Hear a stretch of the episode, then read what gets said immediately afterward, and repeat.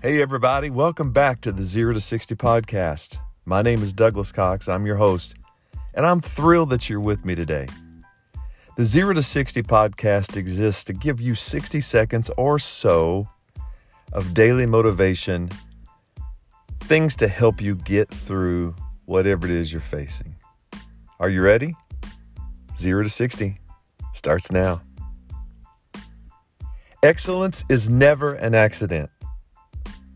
It's always the result of high intention, sincere effort, intelligent direction, skillful execution, and the vision to see obstacles as opportunities.